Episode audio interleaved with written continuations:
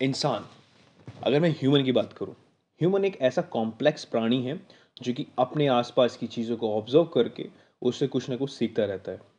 और ये हर एक इंसान की एक तीव्र इच्छा होती है कि वो अंत को देख सके या फिर वो अपने आप को डूम्स तक बचा सके। पर ये चीज़ें चेंज होती रहती हैं। हम आगे बढ़ते रहते हैं, अपने आप को चीज़ को सीखते रहते हैं, नया चलता रहता है। पर अगर आखिर ऐसा होगा क्या कि आखिरी चीज़ लास्ट आदमी बचे तो उसका पर्सपेक्टिव नज़रिया कैसा होगा? क्या आखिरी इंसान कोई पैदा हो सकता है? या फिर हमारी सिलेशन कंटिन्यू इन्फानाइट तक चलती रहेगी इन्फिनिटी तक, या जब तक पृथ्वी तब तक। सो उस चीज़ का बताने के लिए आज का पॉडकास्ट है can we survive till the doomsday या फिर एज अ लास्ट ह्यूमन किसी चीज़ को जानने के लिए हम उसका पास देखना ज़रूरी है। हम पास्ट में ये देख सकते हैं कि हमारे पृथ्वी पर, जहाँ पर हम सराउंडेड हैं, काफ़ी सारी वनस्पतियों से सिविलाइजेशन से, काफ़ी कुछ इलेक्ट्रॉनिक्स डिवाइस से उस पर पहले कौन रहता था? जोरासिक युग था फिर क्रिटेशियस युग था, बहुत छोटे प्राणी थे, जो कि अपने 145 मिलियन ईयर्स तक अपने आप को सर्वाइव कर सके। So as we compare to with them हम हम कंपेयर करते हैं तो हम कितना सर्वाइव कर सकते हैं? मॉडर्न इंसान को आने के लिए, जो कि होमोसेपियन थे, उन्हें दो लाख साल लगे हैं। जिन दो लाख सालों में हमने बहुत ज़्यादा ग्रोथ देखी है। एक हज़ार वन हंड्रेड तक जब पर था तो वहाँ पर बहुत स्लो ग्रोथ देखी फ़ार्मिंग देखी थी हमने। जो हमारा एक आर्किटेक्चरल व्यू कहता है, जो खगोली मतलब जो वहाँ के भूमंडलीय शास्त्र वाले थे, जिन्होंने अवशेष पाए हैं इंसानों के, उनको देख के ये लगता है कि हाँ हमने फ़ार्मिंग के साथ साथ ग्रोथ करना स्टार्ट किया है। धीरे धीरे हमें इस चीज़ को जानने का मौका मिला, जब सत्रह सौ के आसपास जब इंडस्ट्रियल सिविलाइजेशन मतलब इंडस्ट्रियल कारोबारी तरीके से बढ़ने लगे तो उस चीज़ के साथ साथ हमने ये जाना कि हाँ इंसानों की ग्रोथ एक अरब तक पहुँच गई, फिर छः अरब, फिर सात अरब। और एक टाइम ज़रूर ऐसा आएगा जब वो आई थिंक थ्रेश वैल्यू पूरा कर देगी, जिस टाइम में। और डब्ल्यू एच की गाइडलाइन के हिसाब से गाइडलाइन नहीं बट एक सर्वे के हिसाब से ये पाया गया है कि आने वाले कुछ समूह में डर्थ बर्थ रेट डेथ रेट बिल्कुल सेम पाएगा। डेथ रेट वो रेट जिसमें लोगों की मरने की दर बिल्कुल मतलब कितने लोग मरते हैं साल में, वो होता है। बर्थ रेट वो, जिसमें लोग पैदा होते हैं। खैर कुछ कुछ सर्कमस्टांसिस कुछ कुछ बाउंड्रीज के हिसाब से बर्थ रेट कंट्रोल में और इवन डेथ रेट भी। पर एक टाइम ज़रूर आएगा जब वो बराबर चलेंगे। और हो सकता है। इवन आज के टाइम में डब्ल्यू एच ओ ने एक सर्वे निकाला था, एक गाइडलाइन निकाली थी और फ्यूचर प्रोडिक्शन किया था कि जिस तरह से ह्यूमन इवॉल्व हो रहे हैं डिज़ीज़ इवॉल्व हो रही है, हमारे खाने, पीने के लाले पड़े हुए हैं सर्वाइवर्स के लिए चांसेस काफ़ी कम रह जाएँगे अगर हमारे पास सोर्सेज नहीं होंगे। तो फिर शायद चांसेस है कि हाफ़ पॉपुलेशन डेथ हो जाए। हाफ़ पॉपुलेशन बचे ही ना। सर्वाइव से मेरे को याद आया सोर्सेज से याद आया।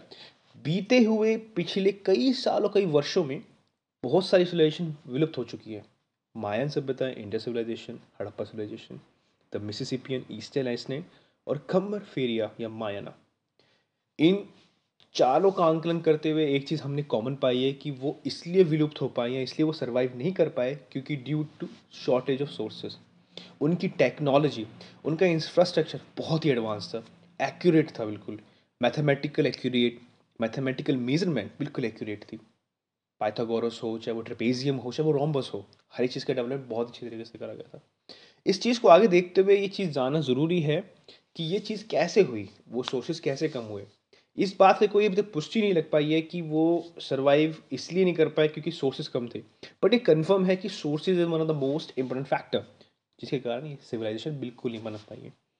ना हम पहले एक रूल पे आते हैं। हम कंसल्ट करते हैं कि आने वाले टाइम पे हम कितने लोग बच सकते हैं। खैर, अगर अब तक का हम चांसेस लगाए जाए तो एक सर्वे के हिसाब से अगर टोटल अभी एक अरब खरब के आसपास लोग पैदा हुए तो उसमें अभी सात परसेंट या आठ परसेंट के आसपास सेवन से टेन परसेंट के आसपास लोग रिमेन हैं, जो दो लाख सालों तक पैदा हो गए, अब बचे हैं। तो हो सकता है मतलब देखा जाए तो। अभी टॉक अबाउट ऑन अर्थ अगर हम अर्थ की बात करें तो कितने लोग बचेंगे आने वाले टाइम पे हमारे पास सोर्सेज के हिसाब से या रिलेटिव के हिसाब से पहले अगर सोर्सेज के हिसाब से देखा जाए और लैंड के हिसाब से देखा जाए तो हो सकता है maybe one trillion one billions के आसपास मिलियन के आसपास मतलब बहुत ज़्यादा क्रॉस कर सकते हैं। और अगर हम आगे जाके एडवांस होते हैं, कई सालों के बाद तो हम, हो सकता है कि हम आउट ऑफ़ स्पेस देखें, हम घुमक्कड़ सिविलाइजेशन बन जाए, जो कि हर प्लानट पे जाके अपना को बस सारी चीज़ों करें।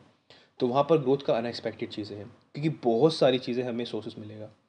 क्योंकि हर एक चीज़ को पनपने के लिए एक एनर्जी एक सरफेस और कुछ कंडीशन अप्लाई होती हैं थोड़ा इन्वायरमेंट के हिसाब से, जो कि उनको हेल्प करती है पनपने में।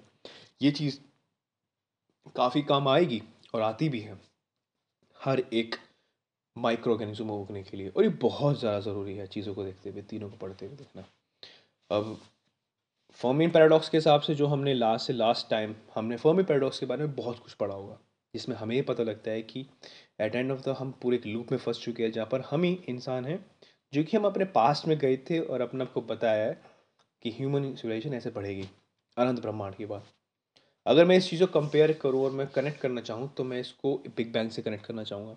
जहाँ पर ये प्रूवेबल है और ये माना भी जाता है हाइपोथेटिकली कि बिग बैंग जो होता है, वो किसी दूसरे ब्रह्मांड का अंत है और किसी और का शुरुआत है।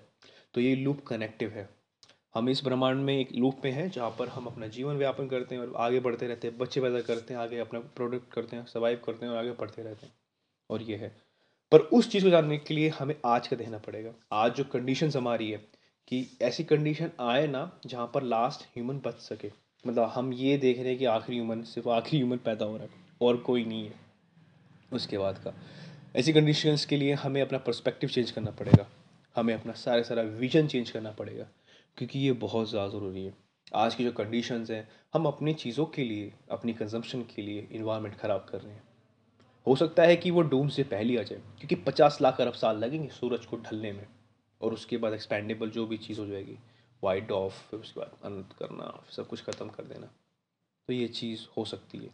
उस चीज़ से पहले हम गुजर जाएँगे, क्योंकि हम उस चीज़ को सीरियसली नहीं ले रहे सो हमें we obviously as a human we change our mindset our vision towards a problem that's an answer simple सा है अगर हम चीज़ों को सीरियसली लेंगे, चीज़ चलते रहेंगे तो ये नौबत कभी नहीं आएगी कि हम ये सोच रहे हैं कि एक आखिरी ह्यूमन बच जाएगा तो उसका सिनेरियो क्या होगा?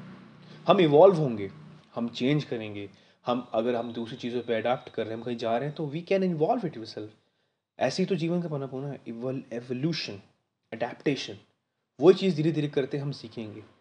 क्योंकि हम यहाँ पर एरर करने मतलब हम एरर के तौर पर ही हैं। हम यहाँ अपने आप को गलत करेंगे, फिर अपने को सीखेंगे। हर एक सभ्यता का अंत उसके काफ़ी कुछ दुखद पलों से होता है। पर किसी का अंत किसी की शुरुआत भी होता है। सो हाँ एज कंक्लूजन मेरे हिसाब से तो यही होना चाहिए कि हमें अपने पर्सपेक्टिव को लेके जीना चाहिए कि जो चीज़ें हमारी सोर्सेज को ख़त्म कर रही हैं उसे हम कैसे बचाएँ रैपिडली और कैसे आने वाली जनरेशन के लिए सेव करें और आगे हम कोई ऐसी टेक्नोलॉजी यूज़ करें जो हमें हेल्प करे बाहर जाने के लिए और हम अपने आप को बसाने के लिए। ताकि वो चीज़ मन में कभी आए ना कि आखिरी इंसान अगर पैदा होगा तो कैसा होगा? उसका बॉन्ड फ्यूचर कैसा होगा? If you like just subscribe my podcast channel and अगर आपको मूवी के बारे में ज़रूर जानना है तो मेरे एक नया चैनल है जो कि है मूवी मीनिया उसे जाके चेकआउट कीजिए। And thank you to have complete my 5000 listener. Thank you so much.